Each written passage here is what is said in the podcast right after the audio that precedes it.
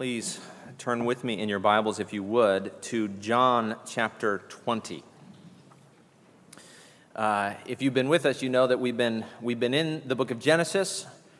We've made it through the flood story, through the Tower of Babel story, into Genesis chapter 11, and we're taking a break from Genesis because we know we'll be a long time in Genesis. So we're going to take some breaks, and we're going to intersperse that with the book of John. So we're going to begin the book of John this morning, and I thought about putting as the scripture reading the Gospel of John, but I thought that might freak some of you out. So we're not going to read the whole Gospel right now, but we're actually going to read a few verses from the end of the Gospel, because we're going to be thinking about the Gospel as a whole, however. So let me read John 20, 30 to 31, and then John 21, 24, and 25. Before I do that, let's pray together.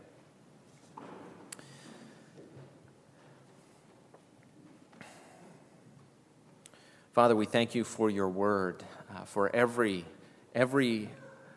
book, every chapter, every verse, every word in your word. We pray, Father, that as we come to the book of John this morning and begin to think about the message of the Gospel of John, Father, we pray that you would speak to us, that you would fill our hearts by your Spirit, give us understanding, give us eyes to see and ears to hear and hearts to receive everything that you have to say in this book. Teach us, Father, right now by your Spirit, through your word, we pray in Jesus' name. Amen.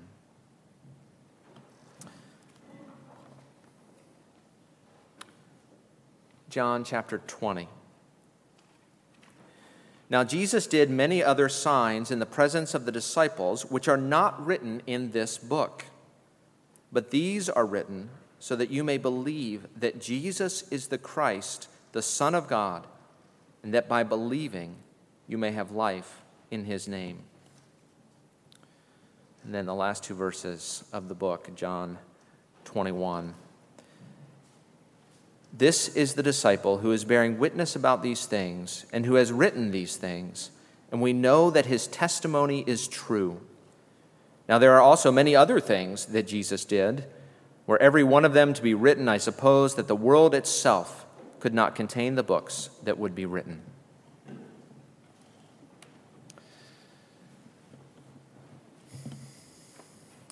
How do you know?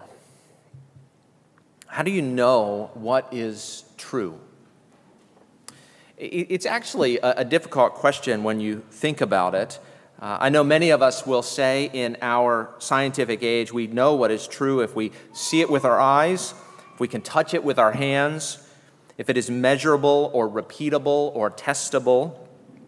And while I appreciate that that is the answer that we give, that seeing is believing, it's actually a bit naive when it comes to how we actually live day by day. The majority of things that you believe, things that you know not because you have seen them or touched them or measured them. I haven't measured the circumference of the earth. I haven't touched a Wi-Fi signal with my hands. I've never seen the Australian peacock sparkle muffin spider. In person, anyway. But I believe that the earth is indeed round and that Wi-Fi signals connect to my computer and that as unbelievable as its name is, the Australian peacock sparkle muffin spider does indeed exist. Why do I believe these things? I haven't seen them. I haven't touched them. I sure can't explain them. Now, I've seen pictures, but pictures can be faked. Maybe the Australian peacock sparkle muffin spider is a hoax. It certainly sounds like one. So why do we believe things that we have not ourselves seen or touched or tested? Are we being naive? Or is there more going on? The Gospel of John was written for one clear reason, but it really answers three questions. The reason is found in John 20, verses that we read a moment ago, but I'll read them again. John 20, 30 to 31, where John tells us, "Now Jesus did many other signs in the presence of the disciples, which are not written in this book, but these are written so that you may believe that Jesus is the Christ, the Son of God, and that by believing you may have life in his name." John wants us to believe that Jesus is the Christ, the Son of God. But to get us there, he really answers three questions along the way. Who is Jesus? How do we know? And why does it matter? And that's what we're going to talk about this morning. We'll talk about how we know first. So I'm just going to give an overview of what the Gospel of John says about these three things. And so we'll see how we know, who he is, and why it matters. First, how we know. "I saw it on the internet" isn't really a good enough answer, which is why I will always have a question about the Australian peacock sparkle muffin spider until Tommy, our resident entomologist, confirms for me its existence. But notice, I still will likely never see such a creature in person in my life, but I will be more sure of its existence because I trust Tommy more than I do the internet. Most of what we believe based on the personal testimony of other people. And think about it. I mean, for me, that includes such things as how many continents are in the world. I haven't visited them all. Who my parents are. While I was technically there, I really wasn't paying attention when I was born. And the fact that dark chocolate is good for me, which if you know better, please don't disconfirm. You might say, well, there are official documents which can confirm or contradict all of these kinds of things. But documents are written by people, after all. And so documents, even official documents, are still another form of personal testimony, this time written personal testimony. Now you might say, okay, while we believe many things because of personal testimony, those things are at least verifiable. If I wanted to verify them, I could do it. I could verify it myself if I wanted to. And that's fine for some things, but that's actually not true for all things. History, for example, is never independently verifiable. We are dependent upon the testimony of those who were there and the evidence that they've left behind, much of which comes in the form of written personal testimony. But we weren't there. We believe what we believe about history because of the personal testimony of other people. Now, don't misunderstand what I'm saying here. I'm not saying everything you thought you knew, you actually don't know. What I'm saying is that personal testimony is a valid means of learning about the world. Much of what you know on the basis of someone's personal testimony. That is actually the way the world works. The question that you need to ask, of course, is always, is this person's testimony valid? Is this witness credible? Do I believe the internet when it presents such a fanciful creature as the sparkle muffin spider? Now, this, by the way, is why lying is so terrible according to Scripture. When people lie, it undermines our knowledge of God's world and even in part our ability to discern truth from error, fact from fiction, news from fake news. Now, I spend so much time talking about this because the Gospel of John is all about testimony. Some word for witness or testimony is used about 47 times in John's Gospel. Within John, you have at least 6 different strands of testimony mentioned. The testimony of John the Baptist, the testimony of individuals who see Jesus and his miracles and share that with others, the testimony of Jesus himself, the testimony of the Father to Jesus through the Spirit or through Scripture, and the testimony of the Spirit to Jesus through Jesus' miracles. And of course, you have the testimony of John himself, which we will come to in a moment. The gospel begins early on with the witness or the testimony of John the Baptist, who was not the light, but bore witness to the light. He said in John 1:34, "I have seen and have borne witness that this is the Son of God." Now notice, John saw and bore witness. And so the basis of testimony is someone's personal experience, in this case John's, John the Baptist's. The testimony fills the gap for those of us who have not had that same personal experience. The Samaritan woman in John chapter 4 bore witness to Jesus. And because of her testimony, many Samaritans believed.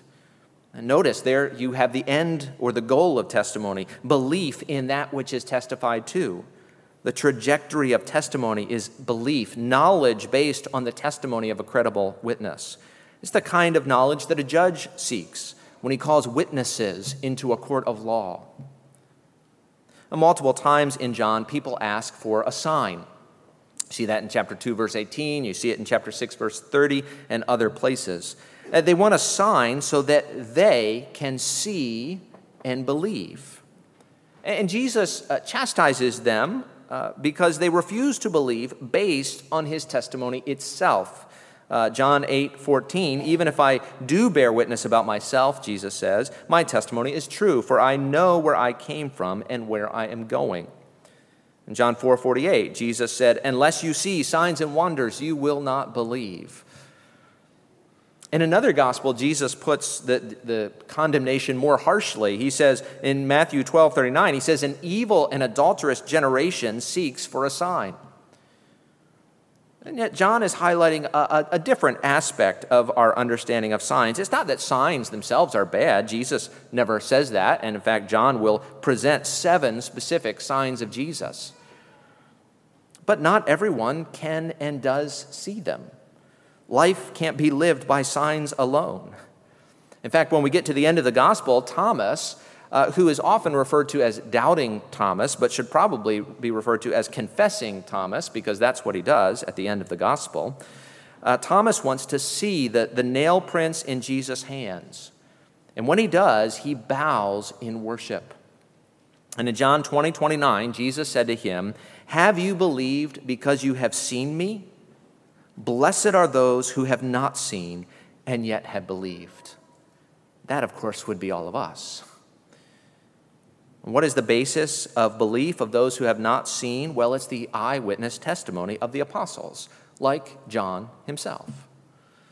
And we should say a few things about John and his testimony. We call this book the Gospel of John. We are beginning to study the Gospel of John, or the Gospel according to John. Gospel means good news. This book is not about the good news of John, but it's about the good news of Jesus, as John tells the story. And how do we know it was John? The easiest answer to that question is actually tradition. Early on, Christian pastors and Christian theologians, those who would have known, directly known disciples of John, attributed this gospel to John, the brother of James. But there are indications in the text as well. One quirk of this gospel is that John, the disciple, is never mentioned by name. Which is odd because Peter, James, and John in the Gospels are the inner circle of Jesus. So why never mention the disciple John? One explanation for his absence here is that he's actually the one writing the story, and he doesn't want to draw attention to himself. And then there are frequent references to the one whom Jesus loved, which many believe is John's way of referring to himself indirectly. Now, some people might think, well, how could John say that, the one whom Jesus loved? How could he give himself that kind of an honorific title? Who does he think he is? How could he specially claim the love of Jesus? But actually, it could be something quite different, just the opposite, in fact. It could be John's way of marveling that Jesus would love him, even him. In that case, this is a reference not to John's supposed special status, but to the enormity of Jesus' love for sinners, even sinners like John. Now, the reason this phrase, the one whom Jesus loved, seems to refer to John is because of his special place at the table at dinner next to Jesus in John chapter 13 at the Last Supper. It's a place that from other Gospels seems clear would have been reserved for either Peter or John. And since Peter is named throughout this book, that leaves only John to be the one referred to. These references to the one whom Jesus loved continue until the end of the book. And after the last mention of the one whom Jesus loved, we read this in John 21:24. This is the disciple who is bearing witness about these things and who has written these things, and we know that his testimony is true. And so if it wasn't John, It was some other disciple who was close to Jesus, who sat next to him at the Last Supper, and who bore witness to what he saw. Of course, John does go on to bear witness to Jesus, even apart from this gospel, in the book of 1 John. 1 John chapter 1, verses 1 through 3 goes like this. We heard it earlier, but it's worth hearing again. John begins this letter, 1 John, like this. That which was from the beginning, which we have heard, which we have seen with our eyes, which we have looked upon and have touched with our hands concerning the word of life. The life was made manifest, and we have seen it and testify to it and proclaim to you the eternal life which was with the Father and was made manifest to us. That which we have seen and have heard, we proclaim also to you, so that you too may have fellowship with us, and indeed our fellowship is with the Father and with his Son, Jesus Christ. See, John the disciple, had a real, in-person, face-to-face experience of Jesus, and he testifies to that experience. 1 John, of course, sounds a bit like the Gospel of John. It uses the same kind of language and imagery, and it's reasonable to believe that the same person wrote them both. And so what we have in the Gospel of John is the written personal testimony of one who was very close to Jesus, one of his inner circle, maybe the disciple who was the closest to Jesus during his earthly life. And we get to listen in on what this person has to say about Jesus. That is pretty spectacular. We get firsthand testimony to the person and work of Jesus. How do we know who Jesus is? Well, because we have firsthand testimony, a written record of someone close to Jesus bearing witness to what he saw and heard. And as we read through the gospel, we'll see that John is going to corroborate his witness with other witnesses, like John the Baptist, like the Samaritan woman, and of course the witness of each person of the Trinity one by one throughout the gospel. God himself testifies to his Son. And the question is, who is this Son, and will we receive the Father's testimony? So we turn to our next point. That's how we know. Second, who Jesus is. There are good storytellers and there are bad storytellers. In Marvel's Ant-Man, the character Louise has this way of telling stories, which, if you've seen that movie, is particularly engaging because of movie magic, except that he wants to include details that are completely irrelevant. And maybe you've been listening to someone tell a story and you thought, okay, why are you telling me this point? Are all of these details really necessary? Well, the Apostle John is trying to communicate something specific, and he is doing that in actually a fairly artful way. At first, in his selection of details, he leaves things out. Right? Note John 20, verse 30. He tells us, now Jesus did many other signs in the presence of the disciples, which are not written in this book. Or John 21:25. Now there are also many other things that Jesus did, were every one of them to be written, I suppose that the world itself could not contain the books that would be written. Notice what John is saying. He's saying, Jesus did a lot of stuff. And I had to be selective when I wrote. I couldn't write everything. I had to pick and choose what stories I was going to include. But this selection was not arbitrary, right? It was purposeful. John 20, verse 31, after he says Jesus did many things not written here, he adds, but these are written so that you may believe that Jesus is the Christ, the Son of God, and that by believing you may have life in his name. John is painting a portrait of Jesus, and he wants us to see Jesus as the Christ, the Son of God, and he wants us to believe in him. And second, John is communicating something specific, not just in the stories that he selects, but in his presentation of those stories. John picks out particular stories, miracles, interactions, sayings, and he relates them in a particular way. In fact, it seems that John, as many biblical writers have done before him, grouped or presented things in sevens as a reference to creation, as a reference to a sign of completion, as a reference to the new creation that is coming in Jesus. And of course, sometimes he adds an eighth, which is a kind of climactic one-up even on creation, that points to the new creation that has come in Jesus. And so John records 7 feasts and 7 discourses in Jesus' public ministry and 7 signs or miracles and 7 I am statements. But then there are these climactic eighth, an eighth discourse in private with his disciples, what we call the farewell discourse. A climactic eighth I am when Jesus is arrested in the garden, and there is, of course, the climactic sign of Jesus' resurrection from the dead. And so John is choosing his stories carefully. He's composing his story carefully. And that's not to say that it wasn't true, of course, but again, by the nature of writing something down, you have to choose what to include, what to leave out, and how to put it all together. Every gospel writer, of course, is telling us something about Jesus. They are the biographies of Jesus, as it were. And while we can't limit what they each says to one thing, each does have kind of a unique emphasis. So Matthew wants to see us to see Jesus as the Jewish king, and Mark wants us to see Jesus as the suffering servant, and Luke as the one who sympathizes with sinners. What does John want us to see about Jesus? And there are quite a few things that we'll see as we go through the gospel as a whole, but three things stand out: that Jesus is God, that Jesus is man, and that Jesus is the Messiah. First, Jesus is God. John 1:1, right, begins with this reality.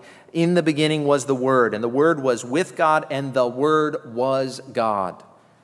We find out as we read that this Word has become incarnate, that is, enfleshed in the person of Jesus.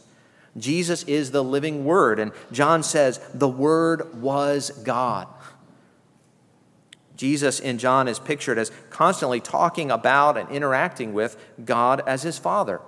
When Jesus called God his Father, it was clear to his contemporaries that this was not some generic God is the Father of us all type statement. In fact, when Jesus calls God his Father, his contemporaries try to kill him.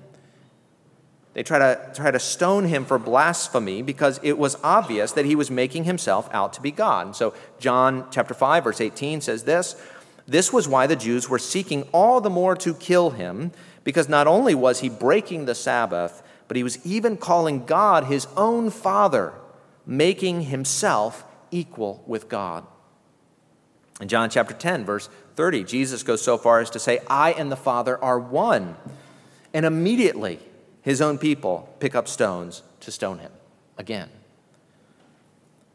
Jesus is the Word who was with God and was God. He is the Son of the Father and one with the Father.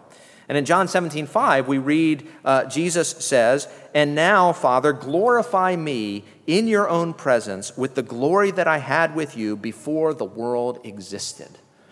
And sometimes liberal theologians have denied that Jesus had any sense that he was special or unique. But this seems to be a pretty clear statement, doesn't it? When he says, "Glorify me with the glory that I had with you before the world existed." He refers to his pre-incarnate state. "I was with you before the world existed, before creation even happened," Jesus says. "I was there with you." Finally, John paints Jesus as the I am. The I am. There are 7 I am statements in John. I am the bread of life. I am the light of the world. I am the door, Jesus says. I am the good shepherd. I am the resurrection and the life. I am the way, the truth, and the life. I am the true vine. And then there are these climactic statements, again, simply where Jesus says, before Abraham was, I am. Not I am something, just I am. And then 3 times at his arrest, he says the same thing. It's translated in your Bibles, I am he. But again, it's I am. I am is the translation of the Hebrew name Yahweh. It's God's name. Jesus claims divinity when he takes this name on his lips. He claims to be the I am. And again, his own pick up stones to stone him. Jesus is God, the Word, the Son of the Father, the I am. Now stop just there for a minute and think about it. Here is a man, John, who wrote this book, who knew Jesus, who walked with Jesus for 3 years. And his conclusion was, Jesus is God, the Word of God, the Son of the Father, who existed before the world began. Now I've spent a lot of time with a lot of people, and I've never once been tempted to think that someone was anything more than a broken, flawed, sinful human being like myself. Now, you could say, well, John was crazy. or he was out of his mind, he was hallucinating, he was deluded, it was wishful thinking. But before you do that, you've got to look at the evidence yourself. You've got to read the book. You've got to hear John's personal eyewitness testimony to who Jesus is and was. John's conclusion is Jesus is God. Second, Jesus is man. Jesus is the eternal Word made flesh. Again, you find this in all of the Gospels, but it seems emphasized in John. John doesn't give us a lopsided picture of who Jesus is. The Son of God became a man. He didn't cease to be God, mind you. He is still the eternally existent I Am, but God took to himself humanity. We see him interact with his mom. He gets thirsty and asks for water. He gets sad and weeps. He gets anxious and prays for the Father to make things right. In many ways, John presents the most clearly divine Jesus of any of the Gospels, but he balances that. He also presents the most truly human Jesus, the one who became flesh, became a man to do for us what we could not do for ourselves. Jesus is God, Jesus is man, third, Jesus is the Messiah. John says he wrote that we might believe that Jesus is the Christ, the Son of God. God didn't come to earth to stroll through the fields or just to find out what it's like. He didn't come on holiday. He didn't come to slip in and slip out unnoticed. Jesus came as the Christ, which is the Greek word for the Hebrew Messiah. Jesus came to be the Savior. Jesus came to be, as John the Baptist testified, the Lamb of God who has come to take away the sins of the world. And so what we have in this book, the Gospel of John, is John's own personal eyewitness testimony to Jesus as the God-man who came as the Messiah to be the Savior of the world. And that's how we know this eyewitness testimony that God has preserved for us in his word. And that's who he is, God in the flesh, come as the Savior. A third, why it matters. What difference does it all make? Now again, if Tommy tells me that the Australian peacock sparkle muffin spider is real, it will be my new favorite spider. I've never had a favorite spider before, so that's kind of cool, but it really won't change my life. But if I believe the testimony of John about Jesus, everything changes. As we read John's gospel, we are each confronted with a question, do you believe this? And belief is all over John's gospel. Some see the signs and believe. Others see the signs and refuse to believe. At one point in John 11, Jesus says to Martha, I am the resurrection and the life. Whoever believes in me, though he die, yet shall he live. And everyone who lives and believes in me shall never die. Do you believe this? And that question confronts each one of us as we read. Do you believe this? Do you believe John's testimony? Do you believe in Jesus as the God-man who has come as the Messiah, the Lamb of God, come to take away the sins of the world? Do you believe this? And if you do, at least four things are promised you in this gospel. There are more than four, but there are at least these four. Life, joy, peace, and hope, which are four pretty big things. Jesus repeatedly promises life to those who believe him. We've seen it already in John 20:31. But these are written so that you may believe that Jesus is the Christ, the Son of God, and that by believing you may have life in his name. We see it again in places like John 6, verse 40. For Jesus says, for this is the will of my Father, that everyone who looks on the Son and believes in him should have eternal life, and I will raise him up on the last day. Notice eternal life here is different from the resurrection life to come. Eternal life is something those who believe in Jesus have now, today. When you come to faith in Jesus, God gives you a new kind of life, life in Jesus, present resurrection life. And Jesus at times refers to it as the new birth or being born of God. And this new life wakes you up to new ways of seeing and living, ways that take God into account. This new life is a life of obedience. Jesus says, if you love me, keep my commandments. This new life is also a life of peace. Jesus' people, he will say, are about to face sorrow, difficulty, trials, even death. But they can experience peace in the midst of that. John 14:27, Jesus says, "Peace I leave with you, my peace I give to you. Not as the world gives do I give to you. Let not your hearts be troubled, neither let them be afraid." Why are they not to be afraid? Well, Jesus goes on in John 16 to say this, "I have said these things to you, that in me you may have peace. In the world you will have tribulation, but take heart, I have overcome the world." Jesus has overcome the world. He has gotten victory over death in his resurrection. That is our peace, that our King has conquered the enemy. It's not that everything in our lives is good. No, Jesus says, in the world you will have trouble. But take heart, he has overcome the world. This new life is also a life of joy. Right? In Jesus' farewell discourse, joy is mentioned 7 times. Again, they face sorrow, difficulty, trial, death, but their joy is not dependent on what happens to them in this life. In John 15:11, Jesus says, "These things I have spoken to you, that my joy may be in you, and that your joy may be full." See, even though they suffer and struggle, even though they are persecuted and killed, they can have joy, because their joy is not in their circumstances, but in Jesus and his resurrection. They know he has gotten victory over death, which means they have victory over death, and nothing can take away that joy. Finally, this new life is a life of hope. Again, John 6:40, Jesus says, "For this is the will of my Father, that everyone who looks on the Son and believes in him should have eternal life, and I will raise him up on the last day." Resurrection life, we might say, has 2 parts. We are raised now internally. We receive new spiritual life, the life of the Spirit, when we come to faith in Christ. But we will be raised in the future externally. We will receive new physical life, the life of our bodies. We will be raised from the dead, just as Jesus was raised from the dead on the 3rd day. This is, of course, why Jesus' resurrection gives us joy and peace, because where Jesus is, there we will be also. John 14:3, he says, "If I go and prepare a place for you, I will come again, and I will take you to myself, that where I am, you may be also."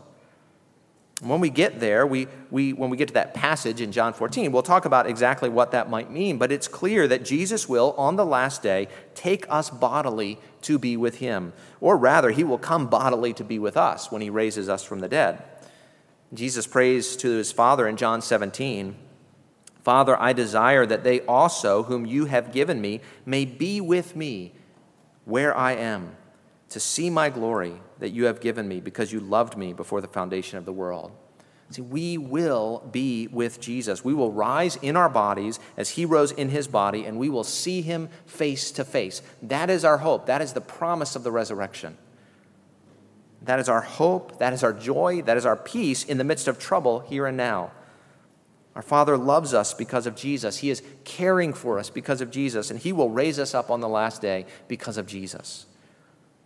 If all of these things maybe sound a bit nebulous or abstract or ethereal, let me encourage you to come back.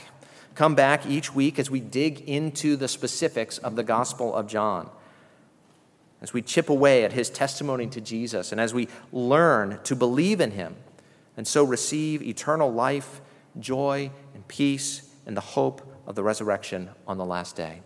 Would you pray with me? Our Father, help us to see Jesus in all of his glory. Help us to see him in your word. Help us to see him in the testimony of John and John the Baptist and the Samaritan woman and all the rest as we read through this gospel. Help us to see him as the Christ, the Son of God, the Lamb of God, come to take away the sins of the world. Help us to believe in him. Father, help us to find life and joy and peace and hope in him. We pray these things in Jesus' name. Amen.